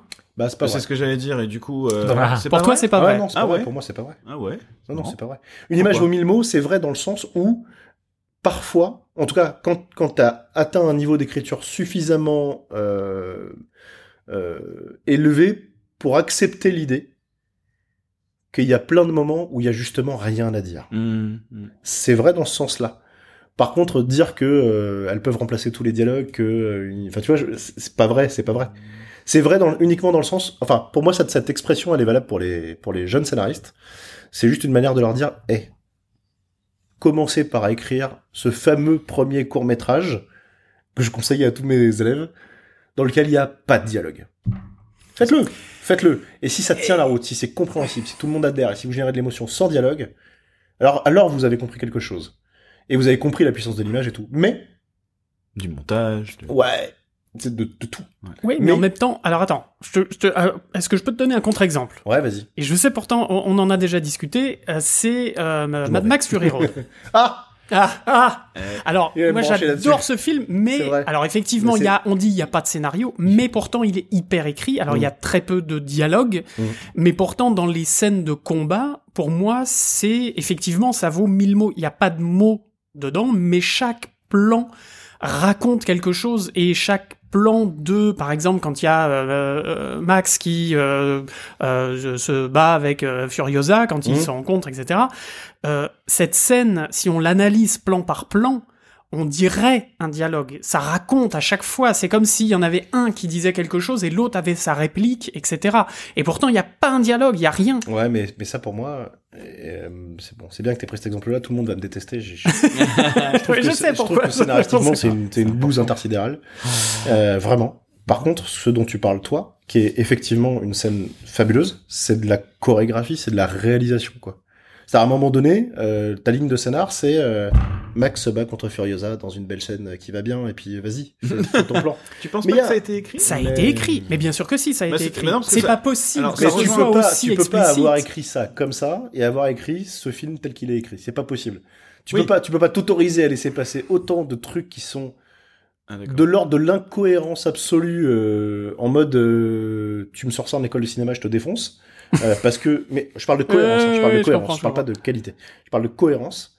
Tu peux pas faire ça et dire derrière. Par contre, les gars, j'ai écrit une. Alors si, ou alors il a mis tout ce qu'il avait dans cette scène, enfin ou dans les scènes. Il n'y a euh, pas que cette scène-là, hein. Moi, pour, pour moi, le, le Le film entier. tout, Ouais, c'est tout le film entier est comme ça. Mais de l'eau comme ça dans le désert sur elle et qui sont, voilà. je sais bien ce qui t'a plu dans ce film. Ça fait- bon, aussi, c'était pas mal pour ça. avoue-le. C'est ça. Ah, d'accord. C'était une question que j'allais justement te poser, c'est est-ce que t'écris différemment quand il y a pas de dialogue du coup? Ben, euh, Parce que tu vas pas juste, comme tu l'as dit, tu vas pas juste écrire. Bon, ils se battent dans la voiture, Ouais. c'est sympa. en fait, en fait tu, tu- et, et- et bien sûr, et mais je suis pas trop dans la description. Par contre, tu vas aller beaucoup dans les intentions. Et, Oui. et, et là, Ouais. tu rentres plus dans qu'est-ce que t'as, qu'est-ce que tu veux raconter. Et le choix des acteurs, des actrices, là, devient peut-être plus important C'est que... essentiel. Ouais, c'est euh, essentiel. Bah, Il y a des, il y a des films entiers. Enfin, je sais pas si vous avez vu la sortie sur Netflix il y a pas longtemps, euh, Oxygène euh, avec Mélanie Laurent. Moi, je suis un peu claustro. Je, je l'ai vu passer, mais je j'ose pas le regarder. D'Alexandre Aja, c'est ça ouais, hein d'Alexandre Aja. Ouais. Ah ouais. Euh, il, il- il- son film repose intégralement sur elle. Ah bah, Voilà, je- point, c'est tout. Voilà. Gravity. Euh, ouais, Gravity. Oui, c'est Gravity, c'est le cas aussi. Ouais. Mais c'est ça. C'est, enfin, faut, ouais, faut avoir confiance en toi quand même. Ouais. Tu vois, je. Ouais, faut- Et en l'actrice. Ouais, c'est ça. Ouais. Parce que là, si elle se foire. euh, Ouais. Et en l'actrice. Et en même temps, c'est de la direction d'acteur. Tu vois ce que je veux dire? Enfin, si la nana elle est douée au départ, normalement, tu dois pas te foirer. Tout le monde me prend l'exemple de, bah, prenons Nolan. Tout le monde me parle de, Ah, j'entends en permanence, ouais, euh, Marion Cotillard dans Batman, Ah bah euh, oui. la mort de Marion Cotillard. Bien sûr. J'ai attendez les gars, euh, qui a validé ce plan? Ah, Qui a fait la direction d'acteur? Sérieux, est-ce que vous pensez vraiment que Marion Cotillard, elle a fait qu'un seul plan de cette scène? Mm. Et est-ce que vous pensez quand même qu'il n'y a pas un mec sur le plateau, dont le réel, qui lui a dit, bah ouais, c'est comme ça qu'il faut faire? Je veux dire, si c'est si c'est aussi ridicule, et c'est ridicule cette scène, euh, c'est absolument pas sa faute à Mm, elle. Je veux mm, dire, elle peut pas être responsable d'un truc qui relève de la direction d'acteur. Mm, mm. Et à un moment donné, faut assumer aussi, quoi. Tu vois, je... Oui. Bon, après, je serais Nolan, je verrai la scène, j'assumerai pas non plus. Mais, euh, voilà, mais c'est vrai. Ah puis après ça peut aussi être ils ont pas eu le temps, ils ont eu deux prises à faire parce que euh, budget je sais pas quoi et puis Ouais, finalement, mais dans, mais dans ces cas-là, euh, on sait pas. Ouais, bien sûr, il peut y avoir plein de raisons. Je dis pas que c'est de sa faute, tu vois, euh, ou, ou peut-être que lui, d'ailleurs, dans ce qu'il avait en tête, ça collait. Oui aussi oui. Peut-être que dans sa direction d'acteur, il se dit, Putain, peut-être que lui, encore aujourd'hui, tu vois, il sort dans le soir en se disant, j'ai géré avec Marion, j'ai géré avec Marion. Cette scène dans le camion, elle défonce. Ah j'aurais dû laisser 5 et en secondes même de temps, plus à la et fin en de même ce temps, moi, à ce moment-là, je suis content pour lui qu'il sache pas lire le français, parce que sinon, il se serait fait défoncer par tous les, voilà, mais. Et si c'était Snyder, on l'aurait eu au Voilà, ralenti. ça, voilà. ça. Et en noir et blanc. Et en noir et En blanc, noir et s'il blanc. te plaît. et sous plusieurs angles. Voilà. mais, mais voilà, c'est bien sûr c'est un, c'est un. Le scénario c'est la base, mais mais c'est la. Mais c'est comme tout à l'heure quand je vous parlais du compositeur qui va apporter des idées ou du character designer ou du concept artiste. C'est la, c'est une construction commune. C'est Euh, l'osmose le- entre le storyboarder, le, les acteurs, le réel, euh, et même en anime c'est pareil, les voix. Tout ça c'est super important. C'est le quand, quand quand vous tombez sur un truc et vous vous dites ça défonce, c'est génial, c'est un chef-d'œuvre, etc. Quand on parle de Breaking Bad, euh, ça tient pas qu'au scénar. Hein. Le Mm. scénar est exceptionnel et donc on a une base pure, mais peut-être que si ça avait pas été lui, ce serait pas bon. Hmm. Oh oui. Tu vois Mm, et, mm, et en fait, c'est juste à un moment donné, c'est pour ça qu'il n'y a pas de recette. Euh, souvent on me pose la question, euh, c'est quoi la recette magique? Déjà si quelqu'un l'avait, euh, il la garderait pour lui. Panoramix. Et, et puis si Ouais. quelqu'un l'avait, euh, ouais c'est ça. Et puis Panoramix là aujourd'hui, si tu veux, il est mort depuis fort longtemps. Euh, mais voilà, ça n'existe pas. Mais parce que en vrai, c'est une combinaison de tellement de choses que euh, il, il faut presque que chacun excelle dans ce qu'il a à faire et que ce soit la combinaison de toute ces- cette excellence qui fait que Mhm. quoi. Et puis que ça tombe au moment où le sujet colle avec les gens, et puis que ça tombe au moment où les gens vont être réceptifs à ça. Enfin, il y a tellement de Ah trucs. oui, euh, oui, une période aussi. euh, ouais, Et puis les clair. petits détails, enfin on parlait de Bre- Breaking Bad, moi j'ai entendu un, un truc qui m'a scié en deux, c'est que euh, par exemple le personnage, euh, euh, la, enfin, la manière dont les personnages s'habillent dans Breaking Bad, euh, déjà euh, donne le ton de l'humeur dans lequel ils sont Mm. dans l'épisode. Mm. C'est-à-dire la couleur des Ouais, vêtements est choisie ouais. A par de épisode, a été euh, choisie ouais. par épisode, etc. Que ce soit pour euh, euh, pour le, le enfin Heisenberg là, enfin euh, euh, j'ai pas oublié son nom. Bref, euh, le personnage de, de Brian Constant, etc. C'est un truc qui est Enfin, fait c'est- beaucoup par les de costumiers de, dingue. toute façon. C'est censé, c'est censé être le métier du costumier aussi de trouver les outfits qui vont dans Oui. le mood du perso quoi. Mais tout ça, ça, ça ne fait pas que servir le scénar, en fait, ça sublime le truc, et chacun apporte sa pierre à l'édifice, et à la fin, t'as un truc qui est, qui, qui est, qui est, qui devient un incontournable. Mhm. Mais, euh, alors il faut un bon scénario au départ, mais, mais c'est pas suffisant d'avoir un très bon Il y a scénario. pas que ça. Non, c'est Ouais, pas suffisant. Il faut le développer correctement justement. Ouais, c'est ça. ça. Non, mais c'est vrai. ça Mais justement, bien parlons de comment est-ce qu'on développe une IP. Propriété intellectuelle. Alors, grave. On veut c'est tout quoi, on savoir fait sur l'IP. Euh, euh, non, l'IP, pardon. Bah, comment est-ce qu'on développe une IP C'est une, question tellement vaste. Putain. Euh, déjà, on commence par cette fameuse petite idée euh, qu'on va coucher sur le papier et qui va être la naissance d'un univers en général. Euh, si tu veux créer une histoire, t'as pas besoin de créer un univers complet. Ça veut dire que tu vas un petit peu plus loin que euh, que quand t'écris un truc pour raconter une histoire sur un médium spécifique. Tu te dis, je vais réfléchir à plus. C'est-à-dire, je vais commencer à réfléchir à ce que les gens ne verront pas, mais qui existe qui va donner de la solidité à euh, mon histoire, qui va se ressentir. Et puis ces éléments-là, finalement, ils vont pouvoir exister ailleurs aussi. C'est-à-dire que tu commences à avoir, euh, à te dire, ouais, mais disons, euh, ce background que j'ai créé là, il, pourrait être super intéressant si je le traitais sur un autre médium, genre par exemple en, en bande dessinée. Ou... Puis tu vas commencer à réfléchir en transmédia. Et en même temps, comme au départ, tu as créé un univers avec des règles bien spécifiques et, et qui donne de la cohérence à tout. Déjà, t'as moins de regrets de pas tout dire dans, dans ton dessin animé, parce que tu te dis, je vais pouvoir le dire ailleurs, parce que sinon t'as un peu les boules. Mais dans le jeu vidéo, c'est un peu ça. Moi, sur le jeu vidéo que j'ai scénarisé, je, je, j'ai travaillé sur énormément de choses qui étaient de l'ordre qui était censé être de l'ordre du ressenti pour les joueurs. C'est-à-dire à ce moment-là, quand ils arrivent là, il fallait qu'ils comprennent qu'il y avait quelque chose derrière, il fallait qu'ils ressentent quelque chose, mais, mais tout ce que j'écris, ils l'ont jamais vu. C'est c'est pas dit, c'est pas montré. Juste, ça existe et ça donne la consistance à ce qu'on voit. Et, euh, et en fait, c'est c'est ça en fait euh, créer une IP, c'est juste aller beaucoup plus loin euh, et accepter l'idée que tu vas développer quelque chose que les gens ne verront pas mais qui va se ressentir. Donc c'est créer un univers, ouais, c'est ça, c'est vraiment euh, vraiment créer un univers. Ouais. Et c'est ce que c'est souvent. En général, on te le demande ou c'est toi qui as l'initiative de faire ça et après ça devient peut-être plus une création de licence. Alors je, Euh. je sais pas s'il y a des auteurs qui sont capables de le faire sur demande, moi pas. Ouais. C'est pour moi c'est impossible. Ouais. Euh, C'est très personnel. Ouais, faut que tu aies envie de le faire au départ, faut que l'idée elle vienne de toi. Et quand tu la développes, euh, après, faut convaincre quelqu'un de te suivre. Euh, c'est beaucoup plus facile dans ce sens-là, à mon avis, que de te greffer à euh, un projet. Alors là, je, je, je, je, je pense qu'il y a des auteurs qui savent le faire, et je suis admiratif de ceux qui savent le faire. Je, je sais pas moi. Je, pour moi, c'est pas possible. Euh, C'est deux métiers différents ouais. de, de de créer un truc, euh, un univers de ta part et récupérer ce qui se fait beaucoup en série notamment Ouais. ou même en film d'ailleurs, hein, faire une adaptation en fait finalement. Récupérer un univers et de et d'aller se greffer autour et de, Ben, de le développer. euh. disons que ça pourrait marcher si, euh, en regardant la série, et alors là, pour le coup, moi je l'ai pas trouvé. euh, pourtant, j'ai des séries que j'adore, mais en te disant, euh, Putain, bah ouais, ça me correspond. C'est un truc que moi j'aurais pu écrire. C'est un truc, euh, je l'aurais fait comme ça. Et là, donc forcément, t'es hyper à l'aise avec, et du coup, t'as envie de développer d'autres Tu choses. fais pas de fanfiction quoi. Non, non, Tu veux pas faire une Non. fanfiction sur Non, mais j'ai vu, par exemple, euh, tu vois, à l'époque de la sortie de, enfin, aujourd'hui sûrement encore un peu, mais, mais, mais, un univers richissime qui a généré énormément de fanfiction, c'est euh, Harry Potter, par exemple. Euh, je saurais même pas par quel bout le prendre, quoi, tu vois. euh, non, mais vraiment, c'est, c'est pas mon univers, c'est hyper riche, il y a des codes que je maîtrise pas, euh, pourtant j'adore. Euh, j'ai lu, j'ai vu, euh, je connais, euh, mais je, c'est pas chez moi, quoi. Tu vois, je serais pas à l'aise. Vraiment, j'aurais l'impression de rentrer dans une maison qui est pas la mienne, quoi, et de m'installer. Et, et du coup, je serais pas à l'aise. Du coup, je vivrais pas bien le truc. Euh, euh, encore, ce serait Airbnb, je louerais, tu vois. Je dis pas. Mais, euh, là, tu vois, j'ai plus l'impression d'être sur un braquage, quoi, tu vois. Donc non, ça marchera pas. Et une pas. écriture à deux, à deux personnes. Je vois par exemple le, le, le- les- la série de livres de The Expense euh, a été écrite par les deux, euh, enfin. Ouais, deux, deux, deux personnes qui ont travaillé à l'écriture de, de Game of Thrones euh, et qui eux s'écrivent un chapitre chacun Ouais. euh, avec euh, puisque chaque chapitre Je propose un personnage, je etc. suis hyper et voilà. admiratif. Ouais. Je, je saurais pas le faire. Euh, enfin, je dis ça parce que je l'ai jamais essayé. Peut-être que ça me plairait. Mais Ouais. je, je, je, j'éprouve pas l'envie de le faire spécialement, et je crois que je saurais pas le faire. Euh, moi, je suis plus dans encore pour l'instant. Peut-être qu'il faut que je grandisse aussi. Euh, dans euh, ouais, ça vaut le coup de se mettre à table euh, autour de la table à à, à 5, 6, euh, 7, balancer toutes les idées qui sortent, euh, laisser tomber les égos et prendre les meilleures idées. Mais à un moment donné, euh, il y en a un qui écrit. D'accord. euh, ou alors, c'est pour ça que l'animation me convient bien aussi, il y en a un qui drive, donc le directeur d'écriture, et on a des scénaristes autour de la table, mais on part tous avec un schéma commun et tout le monde est au courant de ce que tout le monde fait, quoi, tu vois. Euh, ça, ça, ça me, ça me, mais alors écrire ensemble la même mis- enfin, tu sais, ça me, ça me donne toujours la sensation de revenir à l'école, dans, viens, on fait un exposé ensemble, euh, et en fait, t'en as un qui fait rien, quoi.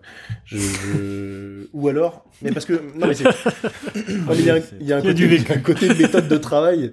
Et ouais, et puis souvent, j'ai été celui qui faisait rien, donc, euh, euh, non, mais je veux dire, on peut pas avoir les mêmes méthodes de travail, la même rapidité, la même manière de réagir.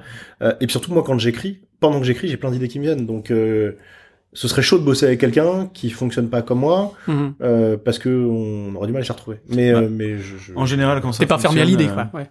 Et pas faire pas fermer à l'idée non parce Ouais. que je pense que je pense que c'est un peu pour te rejoindre aussi euh, je on revient encore sur les stand-up euh, Kian Kojandi et Navo Ouais. ils fonctionnent un peu en binôme parce que il y en a un qui balance ses trucs et l'autre qui rebondit Eh ben ça, dessus. ça marche sur la, Voilà. sur la conception au et départ. comme tu dis il y a quand même un mec au final voilà Il y a un mec qui écrit. Voilà, c'est les deux, ça. c'est ouais, c'est ça. Et Exactement. moi, je crois à ça.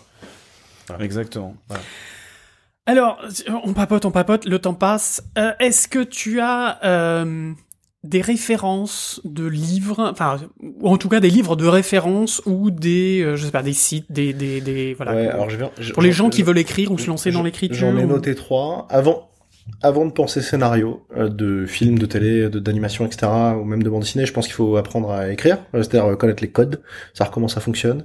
Donc il y a, il y a- pour moi, il y a trois livres qui sont à lire. Après, Le Becherel orthographe. Ah ouais, il y en a quatre. le Becherel, effectivement, ça me semble essentiel. Euh, Anatomie d'un scénario de John Truby, qui, est- qui permet vraiment de décortiquer et de comprendre, euh, même ne serait-ce que comment on raconte une histoire en la pitchant. La fameuse prémisse. Euh, donc ça, c'est super important. Euh, être capable de synthétiser, de comprendre comment c'est construit, etc. Euh, Peut-être euh, Story de Mackie et Écriture de Stephen King. D'accord. Ouais, c'est des trucs que je vous conseille. C'est des méthodes différentes. Il y en a une qui est vraiment une méthode, qui est celle de Stephen King, et, et encore, euh, il, il la recommande pas comme une méthode. Il explique comment lui fonctionne et on en fait ce qu'on en veut. Il y a des choses à prendre et voilà. Et les deux autres, c'est vraiment des la déstructuration de ce que c'est qu'un scénario et de comment c'est construit. Et qu'est-ce qui fait qu'une histoire est une bonne histoire et qu'est-ce qui fait qu'un bon personnage est un bon personnage et, et, et comment ça se ça se pense. Et une fois que déjà vous avez ces codes-là, c'est un peu plus facile aussi d'écrire.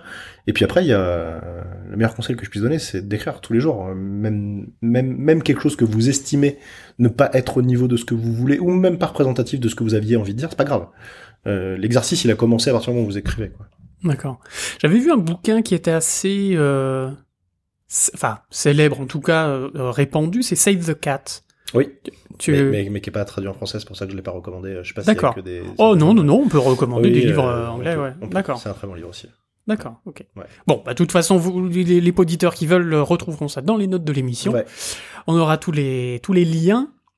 Euh, merci beaucoup, plaisir, Rémi. On aurait. Ah, continué à discuter pendant des heures encore, mais Ouais, c'est euh, dommage, voilà, on essaye de, de condenser J'aurais un petit j'aurais peu. bien voulu ouais, rentrer un peu plus dans, dans, dans la technique d'écriture Yeah, bah, et vous tout ça. invitez, on fait une session 2, les gars. Ah ouais, je suis trop chaud. Je viens avec mon petit scénar et tout. Je dis, ah bah, regarde mon personnage. Je dois faire ça. Vous avez vu, ils tiennent pas leurs promesses. Hein. Ils vous ont dit qu'ils feraient de la 3D la prochaine fois. On est mal barré. Bah. Euh, Ju- Juste pour quand même essayer de Ah. finir sur une petite note de 3D, on en, on en parle brièvement, peut-être deux minutes avec toi Rémi. Spider-Man, Spider-Verse. T'en Ah. as pensé quoi? Moi, j'ai adoré. J'ai adoré parce que. Alors, en fait, c'est paradoxal Pourquoi parce que. pourquoi, il- pourrait être contre? Ouais, c'est ça. Bah, Il y a des gens Autant Max, on peut comprendre, mais. euh, Ah, non. Voilà, non, c'était pour Allez, Elle est cadeau, celle-là. C'est pour moi, c'est pour moi, c'est pour moi. Bah, moi, je le mets dans la même catégorie, Mad Max. Hein. Julie Esco, pareil. Tu vois, même. Oh la vache. Bon, eh ben on va terminer cette cette, y est, ce podcast. il a. Terminé Eh ben, je reviendrai pas. Visiblement, je ne serai pas réinvité. En fait, ce que je trouve hyper intéressant dans Spider-Verse, euh, déjà d'une, c'est bien pensé et bien écrit. Euh, graphiquement, c'est évidemment hyper intéressant. Euh, ils ont pour le coup pété tous les codes à tous les niveaux, euh, au niveau de la 3D, au niveau graphique, au niveau design, voilà. Et en même temps, et en même temps, ils n'ont fait que se rapprocher plus encore de ce qu'est le comics au départ. Donc il y a énormément de codes qui sont empruntés à la lecture d'un livre, puisque le comics c'est ça quoi. Euh, il y a quand même très fréquemment euh, l'onomatopée qui pop, euh, le format de case avec le mouvement de caméra qui va dans le format de case, ou euh, et, et vraiment t'as l'impression de lire un bouquin comme un webcomic, euh, comme comme ils font aux États-Unis. Et, euh, et en fait là où ils sont intelligents, là où ils ont été très très intelligents, au-delà du graphisme et de, et de l'innovation que ça a apporté, c'est qu'en fait ils ont réussi à mixer ce qui fait de Spider-Man en comics un bon comics et, leur savoir-faire en 3D. Et moi, je trouve ça vraiment, vraiment génial. Et pour le coup, euh, ça me procurait de l'émotion, quoi. Et, et surtout, c'était du jamais vu, quoi. Même en écriture, euh, du coup, ouais. Le fait qu'il aille chercher des persos un peu dans tous les comics, tout ça, c'est quelque Alors, chose d'assez nouveau? Ça, non, c'est pas nouveau en comics, justement, parce qu'on l'avait déjà vu, on l'avait déjà vu dans Spider-Man d'ailleurs. Euh, mais en même temps, je leur en veux pas d'avoir choisi ça, puisqu'ils adaptaient Spider-Man. Donc, euh, euh, au contraire, je trouve que c'est plutôt malin de leur part d'avoir probablement été chercher une des très bonnes idées du Spider-Verse euh, en comics pour l'adapter. Euh, au même titre que j'ai trouvé, je trouve intéressant, je trouverais intéressant que Marvel euh, s'intéresse aussi aux très bons scénars de comics qu'ils ont, ils en ont, euh, et, et que ce soit plutôt ça qu'ils adaptent. euh, Mmh, enfin, bref, voilà, on pas dans la- le la soupe euh, Kevin Feige, si vous nous toi, écoutez. celle-là. Voilà. Elle est pour toi, Kevin. Bon.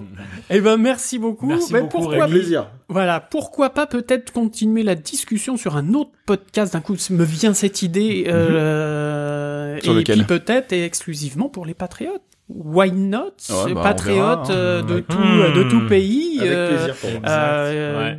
euh, Dites-nous ce que vous en pensez, puis même éventuellement les auditeurs, les auditeurs qui nous écoutent et puis qui se disent tiens, Eh ben moi j'aimerais bien, puis je vais devenir euh, devenir patriote. Tiens, et puis, euh, et puis aussi dire s'ils veulent qu'on approfondisse, euh, quelles est peut-être les choses qu'on a peut-être pas abordées, que c'est Ouais, entendre, etc. Exactement. Ça peut nous donner des axes aussi euh, d'attaque. Avec grand plaisir. Exactement. Bon bah voilà, c'est une La idée. boîte L'idée est lancée. L'idée est lancée. Merci beaucoup. Merci les garçons. Donc voilà, n'oubliez pas le patriote, le, le Patreon, le machin de tout ça pour nous et aider. Je préfère ton accent, c'est pour ça que je l'ai pas fait. Ah, pour nous soutenir et euh, voilà bah merci à tous merci Néo merci Pez Merci les amis, ça fait Merci plaisir à tous. une fois de plus de se retrouver derrière le mic. Oh, et puis on va avoir une fréquence 2 d'émission qui va recommencer encore euh, voilà trois En semaines théorie. un mois on, va ouais, s'y ouais. tenir maintenant euh, qu'on n'est plus euh, on est on a fini de couvrir le feu Yes. merci encore Avec Rémi plaisir. Merci Et- beaucoup Merci, à toi.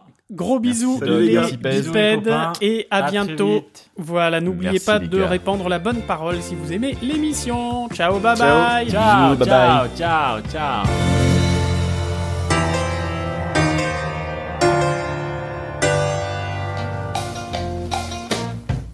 Euh, je suis en silencieux. Boom. In your data face. Trello, il est là. C'est bon les puceaux, on est prêt. Remercier Thierry Espirac. Ça, ça change des bipèdes, les puceaux, c'est bien. Ouais, bonjour hein. les puceaux Salut les puceaux Et salut les puceaux Moi j'aime bien. et bien- et bienvenue dans cette nouvelle émission Ah, moi, de par contre, CGY.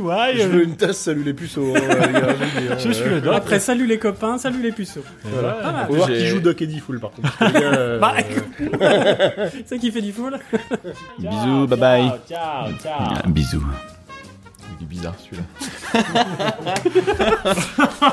Il est limite Celui-là, il était là et...